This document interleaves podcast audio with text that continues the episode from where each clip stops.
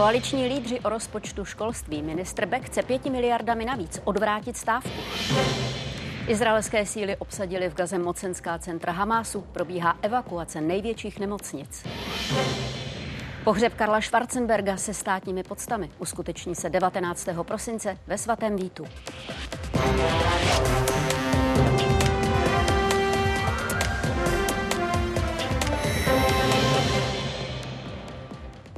Přinášíme úterní události a oba s Martinem přejeme dobrý večer. A oba máme radost, že se díváte. Dobrý večer. Plán ministra školství získat dalších až 5 miliard, možné přesuny v rozpočtu na příští rok a nebo hodnocení, jak vláda plní program. Hlavní body schůzky koaličních lídrů ve sněmovně se sešly před třemi hodinami. Snahou Mikuláše Beka posílit rozpočet resortu o miliardy korun a odvrátit tak stávku učitelů a dalších zaměstnanců škol prosazují hlavně lidovci, piráti a hnutí stan. Rozpočet, výdaje rozpočtu něco mírně přes 2 biliony korun. Já si myslím, že bychom měli být schopni eh, řešit takovéto operativní otázky 4 až 5 miliard, které buď zapřičinují nebo nezapřičinují eh, potenciální stávky v daném, eh, v daném odvětví, tak já očekávám nějaké konzenzuální jednání v této věci K15. Další dvě koaliční strany ODS a TOP 09 se k Bekovu plánu staví podstatně zdrženlivěji. Školské odbory vyhlásili protest na 27. listopadu. Nelíbí se jim především chystané snížení objemu peněz na platy neučitelských profesí o 2% Chodba nedaleko hlavního sněmovního sálu, čtyři hodiny odpoledne. Lídři vládních stran přicházejí na jednání. Jedno z klíčových témat, návrh ministra školství na zvýšení jeho rozpočtu. Je potřeba řešit uh, situaci ve školství, protože uh, ty kroky, které v tuto chvíli jsou navrženy ze strany ministerstva školství, by mohly mít skutečně negativní dopad na kvalitu výuky. Za mě, čím více peněz do školství, zejména třeba do posílení té infrastruktury, tím dobře. To by se muselo někomu sebrat, jestli uh, má někdo představu, kdo je ochoten se zdát pěti miliard. Já takovou představu nemám. Na případném rozpočtovém přesunu by se museli shodnout všechny koaliční strany. Už zítra poslanci ve druhém čtení projednají návrh zákona o státním rozpočtu, podle kterého má ministerstvo školství dostat v příštím roce 269 miliard korun. To je o 4 miliardy víc než letos. Odbory ale tvrdí, že tato částka potřeby českého školství v příštím roce nepokryje. Mikuláš Bek po čtvrtečním jednání se šéfem školských odborů Františkem Dobšíkem řekl, že stávku by mohlo odvrátit zhruba 5 miliard. Tam jde skutečně o jednotky miliard, které by umožnily to, že třeba některé změny budou mít postupnější náběh. Já o tom eh, nemůžu teď rozhodovat, protože o tom bude rozhodovat předsednictvo, ale eh, jsem rád, že pan ministr chce o tom jednat. Všechny tyto tři prvky se používají v základním stupni ochrany. Jiří Egert na této pražské střední škole vyučuje technické předměty a je zároveň zástupce ředitelky. Plánovanou stávku ve školství chápe. On sám se k ní ale nepřipojí. My jsme jako jediný ve školství nezůstali upozadění a e, myslí se na učitele a na jejich platy. Bohužel se ne tak dost myslí na e, nepedagogické pracovníky. Právě kvůli jejich nízkým platům podporuje stávku uklizečka a vrátná Pavla Šulcová. Svou práci má ráda, s jejím ohodnocením ale spokojená není. Nelíbí se jim platové podmínky samozřejmě, protože z platu zaplatíme pouze bydlení, něco leh, lehko málo na sebe oblečení, protože mám malou dceru a když teda nám někdo jakože stát přidá, tak máme i třeba i kroužek nějaký. Obě opoziční hnutí přesun ve prospěch školství podporují. Peníze by brali z jiných ministerstev. Například v oblasti armády, kde je 150 miliard ročně na, na různé věci a podle nás to školství je důležité, vychovává lidi. Ministr Mikuláš Bek má s Františkem Dobšíkem znovu jednat ve čtvrtek. Redakce a Petr Vašek, Česká televize. A do sněmovny teď živě za Karolínou Jelínkovou. Už je jasné, jak se lídři koalice postaví k návrhu ministra školství? Zatím stále není, protože schůzka pořád pokračuje, i když ono to původně vypadalo, že právě touto dobou by mohla skončit. Na druhou stranu je třeba říct, že na to, aby se předložil nějaký pozměňovací návrh, návrh na přesun ve státním rozpočtu, tak na to mají politici ještě poměrně dost času. Je nutné to stihnout totiž během druhého čtení, které začíná až zítra odpoledne a vypadá to, že se protáhne až do večerních nebo do konce nočních hodin. V systému už se totiž sešly desítky pozměňovacích návrhů, převážně opozičních a některé z nich míří právě i k tomu, aby posílili kapitolu školství právě s ohledem na zmiňované platy. Jestli k něm přibude třeba i obdobný koaliční, tak na to musíme ještě nějakou dobu počkat. Jasnější by to mělo být během zítřka. S požadavkem zajistit pro školství víc peněz souhlasí nejenom resortní odbory, ale všechny hlavní centrály. Kromě toho jim vadí konsolidační balík a ceny energií. Svůj odpor dají najevo taktéž 27. listopadu demonstrací a hodinovou výstražnou stávkou. Jedna PEC potřebuje zhruba 5000 kubíků plynu denně. Dohromady mají v nové roli na Karlovarsku tři. Ročně za plyn zaplatí kolem 65 milionů. Od příštího roku odhadují, že jen za plyn se platby zvýší o 5 milionů. Pak máte elektriku, to bylo nějaký 2-3 miliony, pak máte mzdy, kde my jedeme v nízkých tarifech, to znamená ta minimální za další, že 5-6 milionů, takže ono, ten nárůst bude do 20 milionů určitě. Bojí se proto omezení konkurenceschopnosti. Právě avizované zvýšení cen energií od ledna bylo podle odborářů jedním z posledních důvodů pro demonstraci a stávku. Upozorňujeme vládu dlouhodobě na situaci, která je v České republice a teď i u nás už přetekl ten kalich trpělivosti a v tomto případě jedná se o enormní snížení životní úrovně, obrovské poklesy mest a platů, eh, nespokojenost tím, jakým způsobem je řešena momentálně minimální mzda. Do akce se 27. listopadu zapojí všechny organizace. Odboráři se sejdou na náměstí Jana Palacha. V půl jedné se vydají na pochod přes Mánesův most. Dojít chtějí na Malostranské náměstí, kde v jednu hodinu začne demonstrace. Kolik lidí přijde, zatím nevědí. Neznají ani počet těch, kteří se zapojí do stávky. V některých podnicích navíc chtějí v poledne zastavit provoz na 60 minut. Ty největší hráči v rámci odborového svazu Kovo zastaví na hodinu výrobu a budou jednotlivé mítingy eh, jak v podnicích, tak před branama podniků. Třeba v porcelánce se do stávky nepřipojí, i když s její myšlenkou souhlasí. Naopak zapojí se třeba zaměstnanci ve Škoda Auto. Redakce a Iveta Dvořáková Česká televize. To byla tečka za úvodním tématem. Co dál? K soudu dospěla kauza nemocničních zakázek. Figuruje v ní i podnikatel Horáček, který spolupracuje s policií. Podrobnosti za chvíli. Izraelská armáda hlásí obsazení klíčových mocenských center Gaza City. Vojáci tvrdí, že mají pod kontrolou budovu parlamentu, ústředí policie a politické úřady s pomocí obrněné techniky pronikli do bezprostřední blízkosti nemocnice Al-Shifa. V jejím rozsáhlém komplexu a podzemních prostorech se podle izraelské a taky západních rozvědek skrývá velící centrum Hamásu. Mohli by tam být i rukojmí. Personál z nemocnice evakuuje poslední pacienty.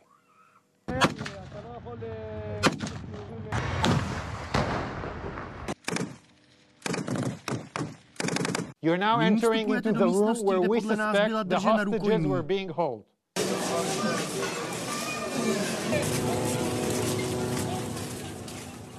Generální tajemník OSN Antonio Guterres vydal zatím asi nejsilnější výzvu k zastavení války mezi Hamásem a Izraelem. Jménem celého lidstva vyzval k okamžitému humanitárnímu příměří. V Tel Avivu máme našeho zpravodaje Davida Borka. Davide, nasvědčuje něco tomu, že by mohly boje utichnout? Stručně řečeno nikoliv, respektive ne kvůli prohlášení generálního tajemníka OSN. Pokud bude Izrael naslouchat nějakému tlaku, tak to patrně bude eh, tlak od eh, největšího spojence, tedy od Spojených států. A tam takto kategorický požadavek eh, velkého příměří nezazněl. To, co představitelné je, je kratší příměří třeba v rámci dohody o výměny rukojmích, ale to je hypotéza zatím. A to, co funguje, a to, co patrně v příštích dnech bude také fungovat, to jsou časově omezená a místně omezená přestávky nebo pauzy v bojích, zejména kvůli pokračující evakuaci civilistů a také pacientů. Už to bylo zmíněno. Eh, evakuace pacientů je velice složitá věc. Navíc v případě třeba nemocnice Al-Shifa eh, v Gaza City se jedná i o 36 eh, novorozenců, kteří jsou na inkubátorech a kteří kvůli výpadkům elektřiny a paliva nemají možnost to je péče, která jim byla poskytována do posud. Izrael během dneška navrhl, že dodá v nějakém dojednaném modelu inkubátory, které budou eh, vybaveny schopností pro transport eh, těchto novorozenců do jižní části eh, pásma Gazy. Každopádně události posledních dnů nasvědčují tomu, že opravdu izraelská armáda převládá vojensky v té severní části této enklávy. Zároveň to ale neznamená, že by hnutí Hamas bylo politicky a i vojensky vyřízeno, že by prostě přestalo být faktorem v pásmu Gazy. A to už vůbec nemluvím o severní hranici Izraele, kde stále pokračuje drobná drobná válka, eh, drobné přestřelky, ale stále eh, i smrtelné přestřelky, eh, které z těchto míst organizuje proti Izraeli zejména hnutí Hezbalah, po případě palestinské gerily na libanonském území. Ostatně na severu Izraele natáčel kolega Václav Černohorský. Hlídka na severu Izraele. Mezi rezervisty povolanými do zbraně je Ariel, mladík, jehož předci kdysi přišli do nově vzniklého Izraele z tehdejšího Československa. We're here to, uh, protect the border, to protect the civilians that are living here. We're focusing on us, not on them. Fráze spovídaných vojáků se opakují. Nejen jejich zkušenost je ale nová. Izraelská vláda kvůli hrozbě útoku Hezbaláhu nařídila evakuaci 42 obcí u hranic s Libanonem.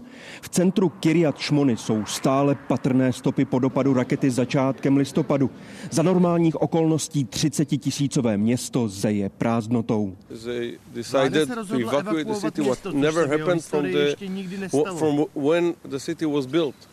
Libanon je na dohled, tak blízko, že Hezbalah k útokům používá i protitankové střely. Opuštěnými silnicemi, kolem nich stojí vojenská technika izraelské armády, míříme do šlomy. Hraniční zeď se plazí přímo nad městem. Ohořelé stromy ve svahu připomínají nedávný lesní požár zažehnutý světlicí. It's very tense. No what uh, will happen, that uh, the situation can go from zero to 100 in seconds. Řada lidí žijících u hranic Izraele s Libanonem už válku zažila. Raketové útoky Hezbaláhu nebo opětovaná palba ze strany izraelské armády pro ně nejsou ničím novým. Po teroristickém útoku Hamásu ze 7. října se sem vkrádá nový strach. Obava z toho, že se něco podobného může opakovat i zde. V bezmála desetitisícovém šlomi zůstalo 700 lidí, mezi nimi Oršit, Učitelka v místní školce v těchto dnech vaří vojákům a pomáhá se starat o lidi, kteří město nemohou nebo nechtějí opustit. It's a little bit frightened. Děsivé, nemůžu spát, uh, good because you always thinking uh, what will happen at night if I sleep. Návrat k normálním nocím a dnům je zatím v nedohlednu. Napětí v oblasti nepolevuje a obětí útoků, včetně civilistů, na obou stranách hranice přibývá. Ze severního Izraele Václav Černohorský, Česká televize. Šest tuzemských bank spustilo platby na kontakt, tedy možnost poslat peníze přes telefonní číslo. Registr spravuje banka centrální. Nová služba má transakce zjednodušit a taky omezit chyby při jejich zadávání. Zaregistrujte se a plaťte si vzájemně na kontakt. Podobné oznámení se dnes objevilo v mobilním bankovnictví tisícům klientů bank. Dám si novou registraci. Tadyhle mám už předvyplněné telefonní číslo, které moje banka zná. A tadyhle mám seznam mých účtů, které momentálně v mobilní aplikaci mám. Tak si vyberu vždycky jenom jeden. Registrace je nutná k tomu, aby vůbec bylo možné platby na telefonní číslo přijímat. Naopak k odeslání peněz potřeba není. Je ale nutné mít jednu z šesti bank, které dnes službu spustily. Další dvě s tím počítají v průběhu příštího roku. Člověk si vybere, že chce platbu na kontakt a potom může sám vyplnit číslo nebo si číslo může vybrat ze svého telefonního seznamu. My mu poté řekneme, jestli dotyčný v registru je nebo není a pokud v registru je, tak umožníme platbu provést. Platby na telefonní číslo jsou omezené částkou. Platit tímto způsobem je možné od jedné koruny do pěti tisíc. Limit je nastaven nejen kvůli bezpečnosti, ale taky proto, že tyto částky jsou nejžádanější. Do budoucna by se mohlo upravit, stejně jako další parametry služby. To telefonní číslo musí být buď z České republiky nebo ze Slovenska. Tady se nabízí rozvoj, aby to bylo telefonní číslo kdekoliv na světě. Je to jenom na tuzemské platby v českých korunách. I tohle je oblast, o které by šlo uvažovat. Stejně tak by jednou mohlo být možné posílat platby na e-mailovou adresu. Nejde přitom zdaleka o jedinou inovaci v placení. Obliba roste třeba platbám přes QR kódy. Nina Ortová, Česká televize. Nový krach na trhu s fotovoltaikou. Firma Alpha Solar Systems je v insolvenci a dluží miliony korun. Od zákazníků vybírala na solární panely až statisícové zálohy. A tím to taky končilo. Fotovoltaická elektrárna ho včetně vyřízení dotace měla vyjít na víc než 440 tisíc. Jiří Zvolánek letos v lednu podepsal smlouvu a zaplatil zhruba poloviční zálohu. Hotovo mělo být do srpna. Čtyři měsíce uplynuly a zjistil jsem, že teda do téhle chvíle neudělal autor nic. Pořád snažili uklidňovat nebo, nebo chlácholit, že firma dělá, co může. Já jsem se teda rozhodl, že prostě chci odstoupit od smlouvy. Firma slíbila, že do sedmi dnů mi vrátí tu zálohu. Peníze ale nepřišly a stížnosti přibývají i od dalších klientů. Třeba Česká obchodní inspekce jich registruje také několik. Týkají se neplnění smlouvy na dodání fotovoltaické elektrárny, nevrácení zálohy na nedodanou fotovoltaickou elektrárnu a nekomunikace se zákazníkem.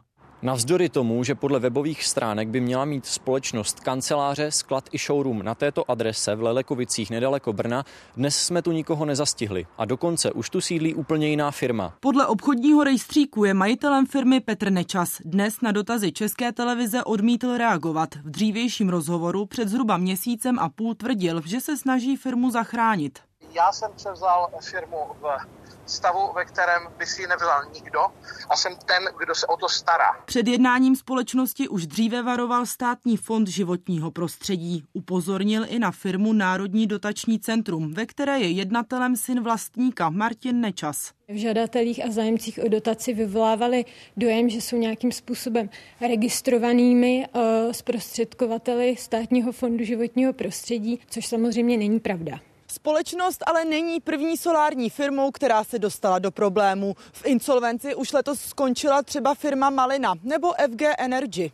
Z těch eh, vyšších stovek firm, které na to působí, tak má podle nás, podle našich informací problém opravdu a několik, a, a, takže zlomek procenta. Lidé by si proto při výběru společnosti měli ověřit její historii a reference. Podle ministerstva se výše zálohy před zahájením prací pohybuje nejčastěji mezi 10 a 40 procenty.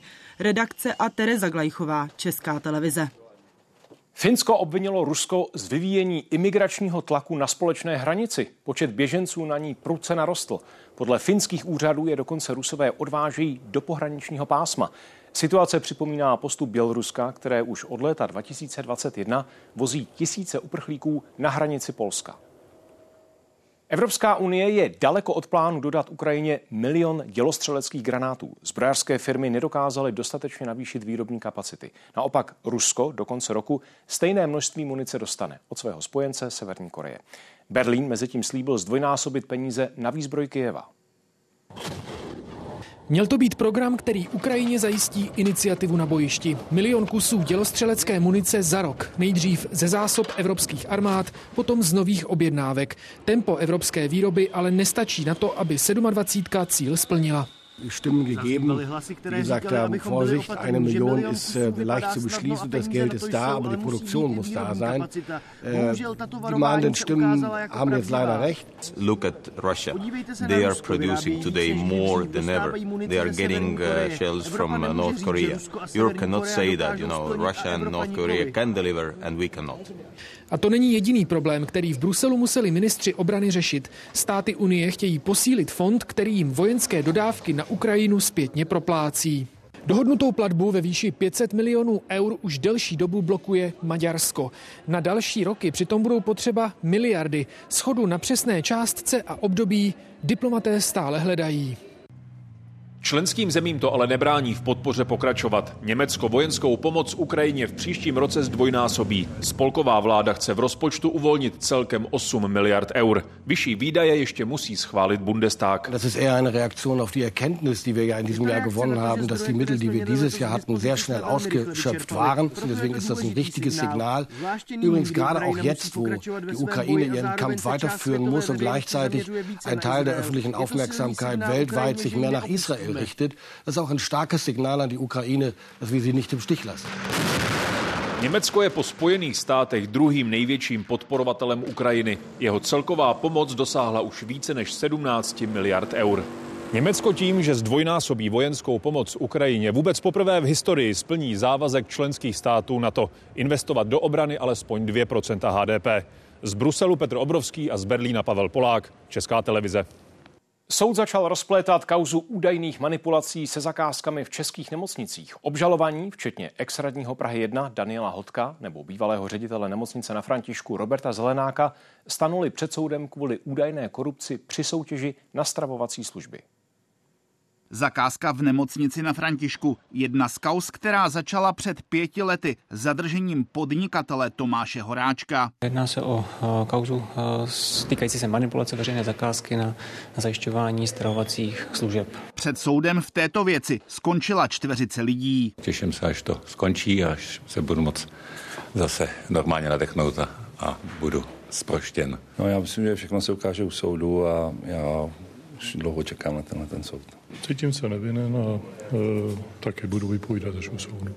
Podle státního zástupce se obžalovaní podíleli na manipulaci se zakázkou tak, aby ji získala konkrétní firma. Ve prospěch předem vybraného dodavatele, ochotného poskytnout za toto zvýhodnění úplatek nejméně Danielu Hodkovi, docentu doktoru Martinu Stříteskému a bakaláři Tomáši Horáčkovi ve výši 4,5 milionu korun. Hodek i další u soudu vinu odmítli. Obžaloba proti mně je vystavěna na jediném důkazu a to výpovědi spolupracujícího Tomáše Horáčka. Motivem jeho nepravdivých výroků vůči mé osobě jsou obchodní spory.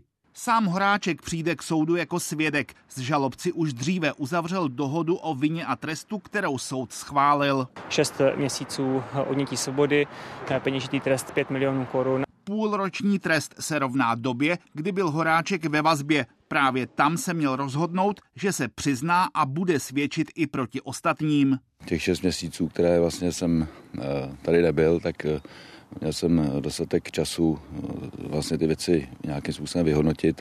I na základě Horáčkova svědectví ukončila policie před několika týdny vyšetřování v případu údajné manipulace se zakázkami v nemocnici na Bulovce. Mezi obviněnými v kauze Bulovka je například bývalá ředitelka nemocnice Andrea Vrbovská anebo exposlanec Marek Schneider. Státní zástupce teď rozhodne, zda případ pošle k soudu anebo ho vrátí policii k došetření. Jiří Hinek, Česká televize. Rodná čísla v občanských průkazech pravděpodobně zůstanou. Shodli se na tom poslanci. Novela ruší dosavadní ustanovení, podle kterého měla čísla zmizet z občanských průkazů od roku 2025. Podle vlády ale nejsou úřady ani soukromý sektor na změnu připravené. Do Česka se vrátil Glenn Hansard. Irský hudebník je tu známý taky díky spolupráci s Marketou Irglovou, se kterou získal Oscara za píseň Falling Slowly. Dnes koncertuje ve Velkém sále Lucerny a na místě je Tadeáš Hlavenka. Tadeáši, jak se dnes hudebník českému publiku připomene?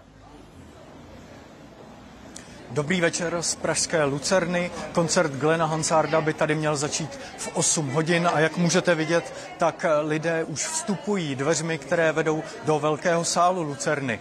Pro irského hudebníka, který je známý svým blízkým vztahem k České republice, toto místo není úplně neznámé. Už v roce 2010 tady zahrál právě se zmíněnou Markétou Irglovou. Bylo to tedy uh, nedlouho po tom jejich společném Oscarovém úspěchu, kdy byli oceněni za píseň k filmu Once. Hansard ovšem od té doby vydal už pět solových alb a právě to zatím poslední, to nedávné, které vyšlo před necelým měsícem, tak tady také dnes večer představí.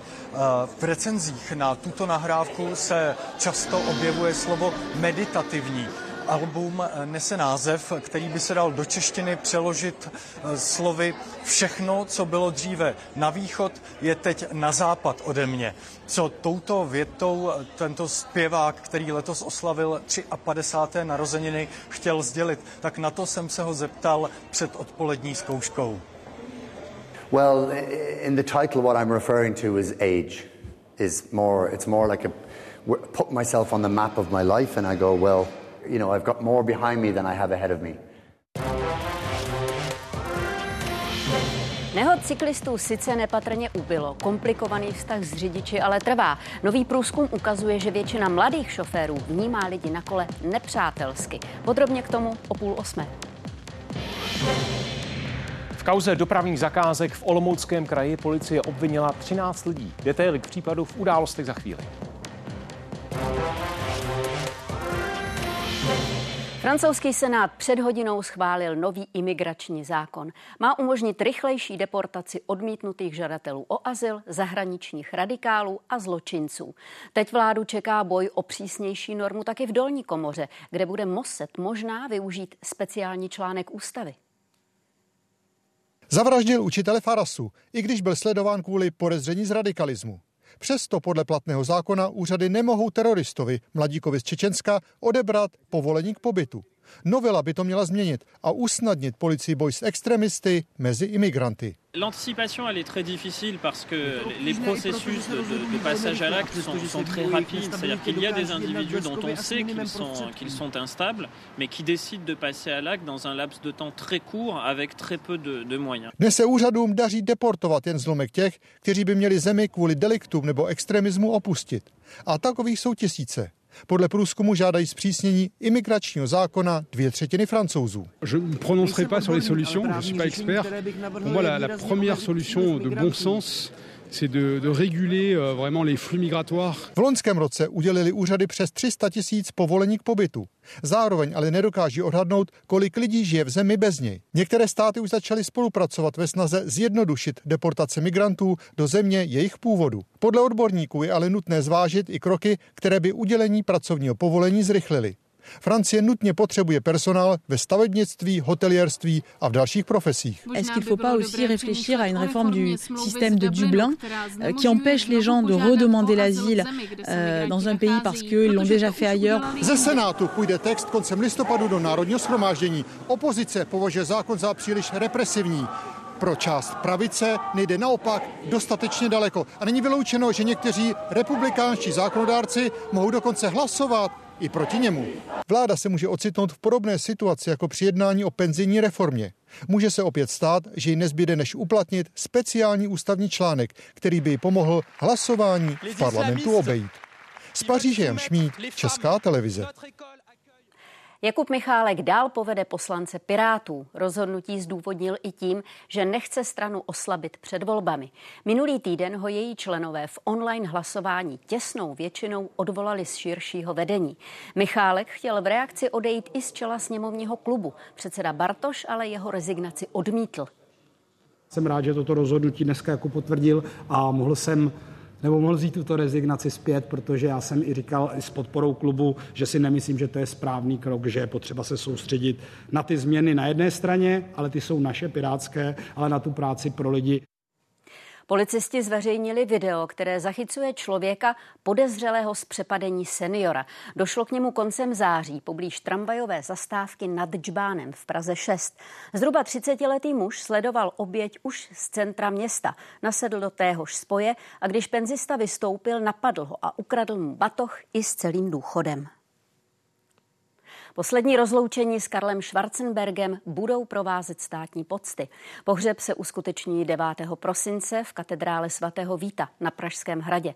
Předtím bude rakev vystavena pro veřejnost v centru hlavního města. Zádušní mše za Václava Havla v pražském kostele nejsvětějšího Salvátora. V první řadě i tehdejší ministr zahraničí Karel Schwarzenberg. Chodil jsem pravidelně a právě tady si přál mít i své poslední rozloučení. To se ale nakonec uskuteční na nedalekém Pražském hradě. Katedrála byla nakonec pro obřad vybrána i kvůli své kapacitě. Očekávají se totiž hosté nejen z České republiky, ale i ze zahraničí. Kolik se dá vlastně očekávat hostů? Kolik se lidí sem do katedrály vejde? Katedrála je schopná při takovéto příležitosti pojmout určitě několik tisíc lidí. Rodině byla nejvyššími ústavními činiteli nabídnuta možnost pohřbu se státními podstami, kterou rodina s vděkem přijala. Ještě před samotným obřadem ve Svatovické katedrále bude rakev vystavena pro veřejnost od 6. prosince tři dny v kostele maltéských rytířů v centru Prahy. V den pohřbu pak má být převezena do katedrály. Pražské arcibiskupství má instrukce o tom, jak by si zesnulý své poslední rozloučení přál.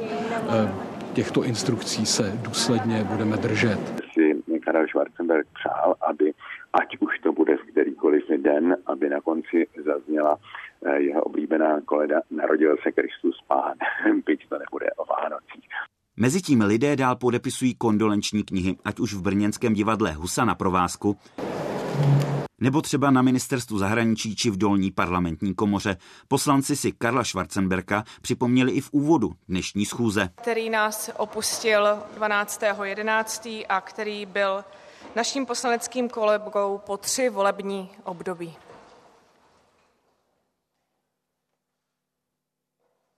Mši při posledním rozloučení má sloužit pražský arcibiskup a kázat pak má kněz Tomáš Halík z kostela nejsvětějšího Salvátora, Vítězslav Komenda a Martin Schneider, Česká televize. Skoro 4 tisíce nehod, 39 mrtvých a 3,5 tisíce zraněných. Cyklistika v Tuzemsku vykreslená čísly za posledních 10 měsíců. Obětí je proti Loňsku o dvě víc. Podle dnes zveřejněného průzkumu společnosti Kantar k sobě motoristé a cyklisté jenom velmi těžko hledají respekt. Na kole jezdí zhruba 75 Čechů. Až 60 z nich jsou i řidiči aut. I přesto mají dvě třetiny mladých šoférů k cyklistům nepřátelský vztah. U profesionálů je to méně než polovina. Bezpečně se pak na silnicích cítí jenom 45 cyklistů. Vyrážíme do centra Prahy, uvidíme, co nás čeká. Teď se blížíme ke křižovatce, za mnou jsou auta, se mě snaží objíždět. Nevím, jestli to byl metr a půl, ale to vzdálenost si dodržujou. Ne vždy a všude se cyklisté na silnicích cítí bezpečně. Jeden případ je třeba tady. Vidím, že mě končí cyklopruh a musím se dostat do levé poloviny. To znamená, musím ukazovat a musím přejet přes celé dva pruhy. Až sem, když se chci dostat dál do Libně. A tady už jsem znova na cyklopruhu. A jeden z řidičů na mě hnedka pokřikuje, v zápětí mě zprava podjíždí přes plnou čáru další řidič. Jedna z těch situací, kvůli kterým se až 50% cyklistů necítí na silnicích bezpečně. Více jak 60% lidí o sobě tvrdí, že jsou cyklisté i řidiči, ale zároveň je paradox, že považují tu vozovká druhou skupinu za nepřátelskou. Tohle se pak na silnici děje. Řidič auta tady nedodržel boční odstup 1,5 metru. Tady zase šofér na cyklistu pustil ostřikovače. Věci, které zažívá i žena bývalého profesionálního cyklisty Romana Krojcigra. Jednou se dokonce uh, naznačovali, uh, naznačoval řidič nebo spolujezdec vlastně, uh, že na mě z auta něco hodí a dělal to, proto by mě vylekal. Velmi negativní vztah k cyklistům mají řidiči do 30 let až dvě třetiny. Naopak u profesionálních šoférů je to méně než polovina. Proto přidáváme do autoškolských otázek u zkoušky eh, nové situace, dopravní simulace v reálném provozu, kde jde o to riziko a hodně z těch otázek je zaměřeno na cyklistu, na chodce. A důvodů je hodně. Někteří lidé jezdí na kole v protisměru. Skupiny vedle sebe nebo během jízdy mění směr. Jako tady, přes plnou čáru na chodník. Ty řidiči vlastně vůbec neví, co od ní očekávat, těsně před autem mm. to střihne na chodník. Proč to dělají tohle cyklisti? Mm, já si to nedokážu vysvětlit, tam je to úplně zbytečné. Vy to děláte? Já se snažím to nedělat. A co považujeme za poměrně závažné zjištění je, že 30% cyklistů se přiznává k tomu, že někdy před jízdou nebo při jízdě pilo alkohol. I proto iniciativa Dám respekt upozorňuje na negativní faktory, které ovlivňují nehodovost na silnicích. Letos už zemřelo 39 cyklistů, ve víc než 50% byli vyníky. Richard Samko, Česká televize. Jízdní kolo přitom není jenom volnočasová aktivita. Podle letos zveřejněných dat ze sčítání obyvatel na něm denně dojíždí do práce asi 3,7% lidí. Napříč regiony jsou ale velké rozdíly dané terénem i infrastrukturou. V Karlovarském kraji je to 1,3 Naopak v nejvíc cyklistických regionech dosahuje podíl až 7% To se týká Pardubického a Olomouckého kraje. A přes 6% lidí jezdí do práce na kole i v Královéhradeckém kraji. Člověka, který nežije v typicky cyklistickém městě, může ta scéna trochu překvapit. Jedno kolo, druhé kolo a tam v protisměru zase třetí. Tohle jsou středočeské Neratovice, sedm ráno. Někde tady začíná pásmo každodenní cyklistiky, polabím až na střední Moravu. Jen během krátké projížďky pošmůrným ránem jsme napočítali kolem 20 cyklistů, nejčastěji do místní chemičky. A to je jen kolem 6 stupňů a pršet přestalo teprve před pár hodinami. Skok o 200 km dál na východ. V Uničově je také po dešti, přesto u průmyslové zóny kola vidíme velmi často. Dokonce tu pro ně mají kryté parkoviště. Právě z něj výjíždí Lenka Králová. Čeká ji cesta do sousední vesnice, přímo po cyklostezce. Celoročně, Celoročně. sníh ne sníh? Sníh ne sníh, ledovka ne ledovka, déšť ne déšť. Třeba na noc? Na noční, no. Zmokla jsem. Na cestě do práce jste zmokla? takže jedu v montérkách, no domů. Délka a hustota cyklostezek i jejich bezpečnost. Také to jsou parametry, ze kterých podle žebříčku Cyklorang vyplývá, že tady v Uničově se lidem na kole jezdí nejlíp v Česku. Hodnocení porovnávalo města nad 10 tisíc obyvatel. Bez ohledu na počasí, přesně tak. No pokud prší, tak jedu autobusem nebo do pěšky nebo na kole. Jak třeba dlouho takhle jezdíte do práce jako na roky, když se zeptám? No, to budou tak tři roky už určitě. Data o dojíždění tomu odpovídají. Kolo je tu první volba k cestě do práce pro pětinu místních. Jeden dojíždějící na kole tu připadá na dva řidiče. Pro srovnání, v Karlovarském kraji je ten poměr 1 ku 40. Jsou města, která nově velmi dobře vybudovala cyklistickou infrastrukturu. Uničov je zrovna příkladem a tam právě eh, ti lidé eh, zkrátka to využívají, protože je to komfortní, rychle a na tu takzvanou poslední míli těch několik kilometrů je to lepší než jakákoliv jiná doprava. Není to ale recept pro každé město. Pohled do údajů ČSU ukazuje, že úspěch kol ve městech závisí na investicích do infrastruktury, rovinatosti terénu, to se dá očekávat, a taky na velikosti města. Z velkých měst je na špici Hradec Králové nebo Pardubice. Tam dojíždí na kole kolem 15% lidí, za to v Brně a Ostravě jen kolem 2,5% a v Praze méně než procento a půl. Martin Laštůvka a Jan Beránek, Česká televize. A k tomuto tématu vše. Už za chvíli o tom, jak změny klimatu a klesající biodiverzita ovlivňují světové hospodářství. Přes pět tisíc dětí ročně přijde v Česku na svět díky zásahu lékařů. Zájem o umělé početí podle zdravotníků stoupá. A to i proto, že lidi rodičovství odkládají a o svou plodnost se nezajímají včas.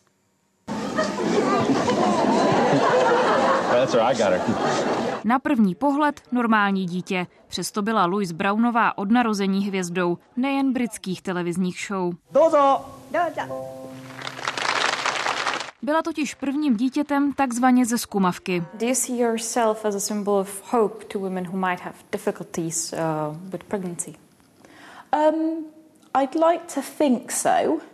Um, I mean, I've gone to lots of places around the world and people just like to say, "Oh, can I can I touch you, or can I hold your hand, or can I hug you?" It's fine. I don't don't mind. It gives them hope. Od roku 1978 přišlo na svět díky umělému oplodnění víc než 12 milionů dětí, z toho 170 tisíc v Česku. Vyhledám si spermii, nasajuji do pipety injekční, pak se přesunu k vajíčku jako takovému a pomocí té pipety píchnu spermy přímo do vajíčka. Tomuto postupu se podle zdravotníků ale dá mnohdy předejít, pokud se lidé o svoji schopnost rozmnožovat se začnou zajímat včas. To je taky cílem nového nadačního fondu. Lidem nabízí možnost nechat si zdarma otestovat plodnost. U žen se třeba dělají hormonální náběry, případně se můžou dělat i ultrazvuk. U mužů tam lze vlastně se podívat na ejakulát. V případě, že testy odhalí větší problém a jedinou cestou k potomkovi je umělé oplodnění,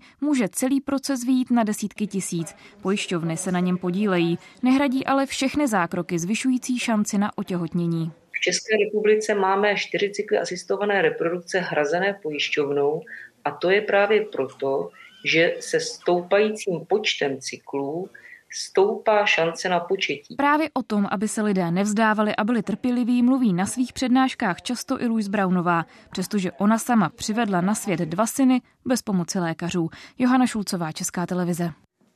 Prezident Spojených států Joe Biden se po roce sejde s čínským protějškem Xi Jinpingem. Jednat budou v San Francisku na okraji samitu Rady pro ekonomickou spolupráci Ázie a Tichomoří. Vztahy obou velmocí se v posledním roce zhoršily, po tom, co se vysocí američtí politici opakovaně sešli s těmi tchajvanskými. Stabilizace vztahů, byť možná krátkodobá, si tím Pchingovi umožní, aby se lépe soustředil na domácí výzvy, především slábnoucí ekonomiku a získal důvěru investorů. Prioritou je oddálit další restrikce na dovoz technologií a vyhnout se konfliktu, dokud na něj země nebude připravená. Summit navíc dobře působí na domácí publikum, protože potvrzuje globální význam Číny a zvyšuje si ho prestiž. 533 lidí zadržela v první půli roku ruská policie na nepovolených demonstracích. Je to 30krát míň než před rokem. Sociologové to vysvětlují jednoznačně. Odpůrci války na Ukrajině jsou buď ve vězení, odešli do zahraničí, anebo své názory přestali říkat na hlas. Na klíčových místech Moskvy panuje neustálá přítomnost ruské policie. Non-stop hlídkuje nejenom v okolí Kremlu, ale taky na Arbatu nebo Puškinově náměstí. Odejděte, nepřekážejte v práci. Poslední zaznamenatelná demonstrace proběhla v Moskvě lodi září v parku Čisté prudy. Byla proti částečné mobilizaci. I tak se jí zúčastnili jen desítky lidí. Это не специальная операция. Войну надо называть войной. Ani po roce se názory Antona nezměnily. Demonstrovat už ale nechodí. Я понял, что на демонстр... если я выйду на демонстрацию, меня побьют и посадят в тюрьму. Поэтому я начал волонтером работать. То есть помогать э, гражданам Украины. Více než 600 dní trvající válka na Ukrajině podle něj velmi ovlivňuje nálady ruské společnosti. Сейчас все, все от нее устали. Но все, все боятся oni прежде всего поражения. Все боятся, что если Россия якобы проиграет, то они потеряют деньги, потеряют полит- политическую самостоятельность. Odpůrců prezidenta Putina a války na Ukrajině je v Rusku podle dlouhodobých průzkumů zhruba 20%. Podle sociologa Denise Volkova jsou tyto lidé nejenom zastrašení, ale hlavně velmi frustrovaní. Убежденность нарастала с где-то Už v roce с 20 года, protesty na э, Dálném протесты východě на nic Дальнем nevyřešily. Востоке Pak rozehnali э, demonstrace ничем не Navalného. закончились. Потом Jestli протест protestují Навального nebo ne, nic разогнали. to В nezmění. общем, ощущение, что протестуй, не протестуй, ничего не изменится. 40-letý sociolog zkoumá nálady ruské společnosti od roku 2007. V nejbližších letech v Rusku žádné masové demonstrace neočekává. Большинство, в принципе, пребывает Většina сейчас lidí в v Rusku je velmi довольно spokojená, podporují vládu, а, protože сказать, stoupají jak благодушном výplaty, tak i а, starobní настроении, důchody. э, поддерживает власть, тем более а, мы видим, что выросли и были индексированы зарплаты, пенсии. Největší masové protesty v éře Vladimíra Putina proběhly tady v centru Moskvy v prosinci roku 2011. 100 tisíc lidí tu tehdy demonstrovalo proti zmanipulovaným volbám do státní dumy. Z Ruska Karel Rožánek, Česká televize. 13 obviněných kvůli ovlivňování veřejných zakázek na dopravní stavby v Olomouckém kraji. Většinu jich vyšetřovatelé považují za členy organizované skupiny. Teď podstupují výslechy o případné vazbě, rozhodne soud. Policejní razie se odehrála včera na několika místech, včetně hejtmanství a radnice v Přerově. Manipulace se zakázkami, podplácení, podvod i zneužití pravomoci. Tak policie zdůvodňuje zásah provedený hlavně na území Olomouckého kraje. Obviněných je 13. V současné době jsou vyslýcháni a podle výsledků úkonů provedených včera a prováděných dnes eh, bude rozhodnuto, zda jsou eh, důvody pro další omezení jejich osobní svobody. Většina obviněných měla podle vyšetřovatelů páchat trestné činy jako účastníci organizované zločinecké skupiny a jednat měli v její prospěch. To znamená i přísnější právní kvalifikaci a případné vyšší tresty. Kauza se týká ovlivňování zakázek na dopravní stavby. Vyšetřování by mělo zahrnovat i politiky z ODS, Roberta Knoblocha a Michala Záchu. Ten je náměstkem hejtmana, předovským radním a krajským šéfem strany. Podle jeho advokáta ale Zácha zadržený není. Mně v tento moment nezbývá nic jiného, než mé kolegy vyzvat, aby pozastavili členství v občanské demokratické straně a vzdali se všech volených funkcí. Zástupci stran krajské koalice budou o její budoucnosti jednat zítra. My to musíme nějak řešit. Ta situace není dobrá, není, není čím se chlubit, ale hlavně i ten úřad nebo ta část, které, které, které se to týká, tak musí fungovat dále. Krajského úřadu by se mělo týkat i obvinění jednoho z úředníků. Policie podle dostupných informací vyšetřuje také šéfa krajské zprávy silnic nebo dva podnikatele z menší stavební firmy. Martin Laštůvka, Česká televize, Olomouc. Volební spolupráce SPD s Trikolorou v roce 2024 získala jasné obrysy. Obě strany se domluvily na podmínkách pro společné kandidátky do Europarlamentu, Senátu i krajských zastupitelstev. Shodli se taky na programových prioritách. Podle předsedy SPD Tomia Okamury je cílem vytvořit větší politickou sílu. Bez trestů nezůstalo chování agresivních výrostků v Jablonci nad Nisou. Eskapády si natáčeli na mobily a umístovali je na internet. Soud jim za to nařídil výchovná opatření, ku příkladu úklid ve škole. Případy z jara město pobouřili. Kluci! Není jim ještě 15. Za tyhle bitky stanuli před soudem. Přestože se jedná o děti, bez trestu od soudu neodešly. Svoji vinu si musí odpracovat. Jedná se třeba i o mytí nádobí ve školní jídelně, úklid budov nebo venkovních prostor, jednoduché zahradní úklidové práce. Pachatelé do 15 let věku nejsou trestně odpovědní, proto probíhá takzvané netrestní řízení a jsou jim uloženy výchovné povinnosti. Teď na ně dohlíží probační a mediační služba, která také spolupracuje s rodiči. Situace se výrazně sklidnila a přispěl k tomu celý komplex těch opatření, ať to byla činnost městské policie, nové spuštění PIR programů, práce policie České republiky. Jablonecký magistrát zároveň spustil kampaň s názvem Nemlčíš, zachráníš. Je špatně, když občané poukazují na to, že se něco děje a dávají to na sociální sítě. Je potřeba, aby to nahlásili policii a ta to mohla okamžitě řešit. Podle mé zkušenosti má průběh soudního řízení na pachatele činů jinak trestných velký vliv a může přispět k vedení řádného života v budoucnosti. Kvůli podobným incidentům skončilo od začátku roku u soudu v Jablonci nad Nisou už 19 dětí. To je o třetinu víc než za celý lonský rok. Jana Šrámková, Česká televize. Práce pro kontroverzního vědce v Ústavu organické chemie a biochemie Akademie věd upozornil na to prestižní vědecký časopis Science. Američan David Sabatini má vést nově vznikající tým. Do Česka přichází poté, co přišel o místa ve třech amerických institucích, včetně MIT, a to kvůli porušení vnitřních pravidel a sexuálním narážkám. Byl potrestán už dost za to, co údajně provedl a e, my máme velmi přísná etická pravidla na našem ústavu a máme tady dost mechanismů, které zaručí, že doktor Sabatini bude mít stejná pravidla, bude se chovat stejným způsobem jako jako každý jiný vedoucí pracovník na tomhle ústavu. Ohradila se i část akademické obce. Třeba ředitel brněnského CEJTEKu říká, že toto rozhodnutí rozdělí vědeckou komunitu. Vedení Ústavu organické chemie tvrdí, že se s nástupem věce členové instituce souhlasili a proto ho podporuje i předsedkyně Akademie věd.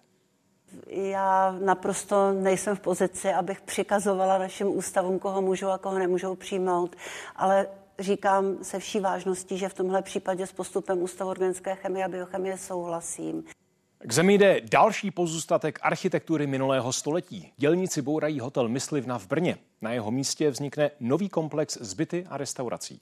Investor slibuje, že místo bude dál otevřené i výletníkům. Brněnský hotel Myslivna dnes v hlavní roli zbíječky a bagry. Tak teď vlastně stojíme před vstupem jakoby do, do objektu. Bude zde vyhlídková restaurace, zážitková, s tím, že vlastně celý komplex doplní jakoby wellness, fitness, a především byty a apartmány. Myslivna byla oblíbeným výletním cílem od poloviny 19. století i kvůli výhledům na Brno. Užíval si je i Karel Gott.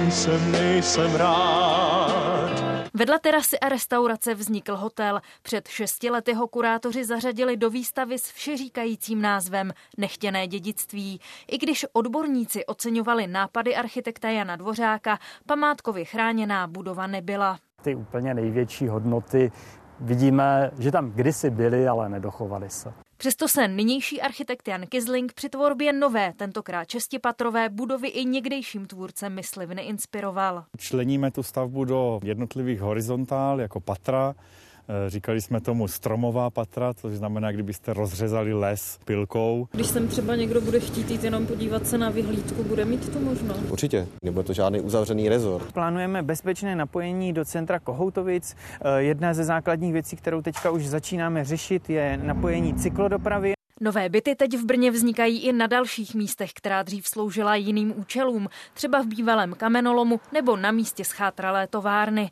Barbara Měchurová, Česká televize Brno. Jeho Česká univerzita bude mít nového rektora. Akademický senát zvolil současného děkana fakulty rybářství a ochrany vod Pavla Kozáka, byl jediným kandidátem. Soustředit se chce na modernizaci vysoké školy i na komunikaci s veřejností. Funkce se ujme na jaře po jmenování prezidentem. Ohrožení biologické rozmanitosti planety se dostalo i na summit Rady pro ekonomickou spolupráci Ázie a Tichomoří. Biodiverzita se stává strategickou otázkou, protože má stále větší dopad na hospodářství i samotné fungování států. Akademici z okolí Tichého oceánu varují. Vývoj posledních 30 až 50 let byl podle nich tak prudký, že planeta nestíhá obnovovat své zdroje.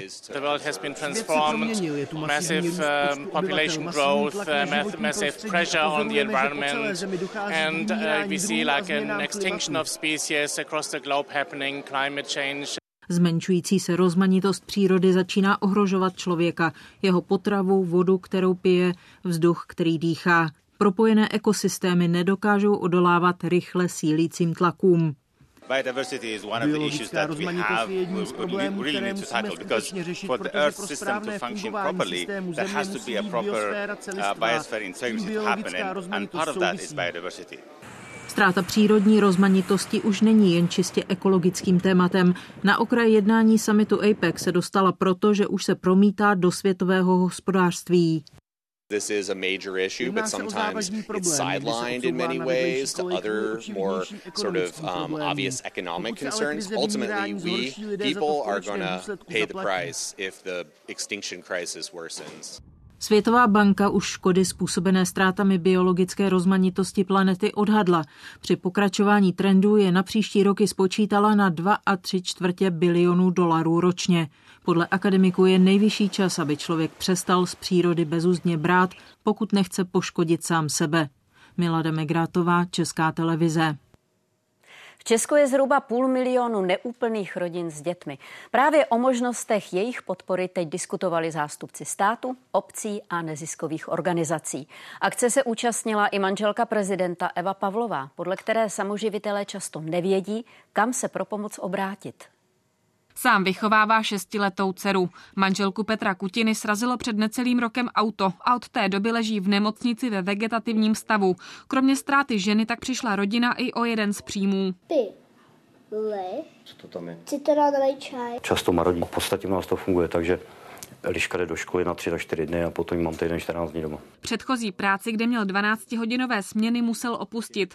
Novou, kde by získal zkrácený úvazek, se mu ale sehnat nedaří.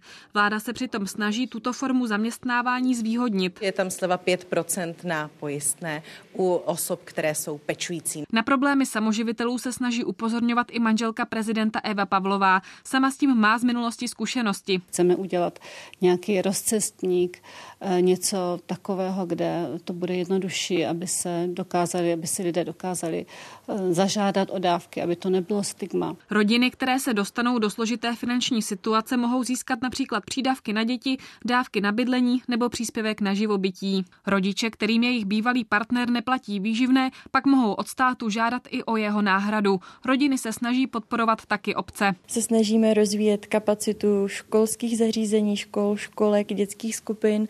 Eh, snažíme se uh, myslet na to, aby všechno bylo po ruce. Taky to. A třeba pomoci zajistit i bydlení. Toho teď využívá i Petr Kutina s dcerou. Žijí v bytě, který patří městské části. Kateřina Samková, Česká televize. Poloviční frekvence spojů ještě citelnější prodlevy o víkendech a zrušení celé jedné linky. Dneškem se mění MHD v Teplicích. Autobusový dopravce Arriva nedokázal pokrýt poptávku města. Několik desítek řidičů je dlouhodobě nemocných. Omezení potrvá do konce roku. Od ledna hromadnou dopravu převezme nový městský podnik. Já tam vystupuju s touto devítkou a docela mě to vyhovovalo. A teď se divím, proč to rušej. Současný stav, kdy v podstatě uh, se stávalo běžně, že denně nevyjeli jedna až dvě uh, spoje celý linky, jakoby denní, a lidi stáli na zastávkách, uh, si myslím, že bylo horší než tahle ta mírná úprava. Cukrovka je v Česku stále na vzestupu. Má ji zhruba každý desátý člověk. Ve většině případů druhý typ, kterému se dá předejít. Bojí se s obezitou a životním stylem. Na jednu z nejčastějších civilizačních nemocí upozorňuje i Světový den diabetu a připadá právě na dnešek. Na rostoucí hmotnosti se promítlo i sedavé zaměstnání. Luděk Čech přesto nepocitoval žádné potíže. Diabetes odhalila preventivní prohlídka. Já jsem od 1.6. v důchodu, takže víc chodím, hubnu, beru dobrý prášky. Moderní léky pomáhají, samotné ale nestačí. Právě úprava životosprávy je při léčbě cukrovky zásadní. Podle diabetologa Martina Haluzíka má 80% jeho pacientů nadváhu nebo obezitu. Náklady na léčbu cukrovky a především náklady na léčbu komplikací cukrovky tvoří v rámci eh, České republiky 15 až 20 eh, což je v řádu nějakých 56 miliard korun. Cukrovka patří mezi nejčastější příčiny selhání ledvin, zvyšuje riziko kardiovaskulárních onemocnění způsobuje poruchy nervů i zraku. Proto odborníci nabádají, aby lidé nezanedbávali preventivní prohlídky. Stejně jako v případě Luďka Čecha můžou diabetes odhalit včas a tím výrazně zlepšit průběh onemocnění. Kateřina Poláková, Česká televize. Izrael dál postupuje pásmem Gazy, neslávnou ani boje na Ukrajině. Jak se k válkám staví Západ? Debata historika Igora Lukeše a dvou europoslanců Ondřeje Knotka z Hnutí Ano a Marcela Kolají z Pirátů. A ministr práce a sociálních věcí Marian Jurečka představí změny v důchodech. Podrobnosti přineseme v zítřejších událostech. Teď je čas na sport. Fotbalovou reprezentaci čekají poslední dva zápasy kvalifikace o postup na mistrovství Evropy. Víc k tomu Petr Vichnar. Dobrý večer. Národní tým měl dnes na programu první trénink, už bez zraněného Lukáše Sadílka. Výběr kouče Šilhavého čeká páteční utkání v Polsku a v pondělí závěrečná konfrontace v Olomouci s Moldavskem. Podrobnosti a další sport za chvíli na tomto programu. A za celý tým událostí díky za pozornost a hezký večer.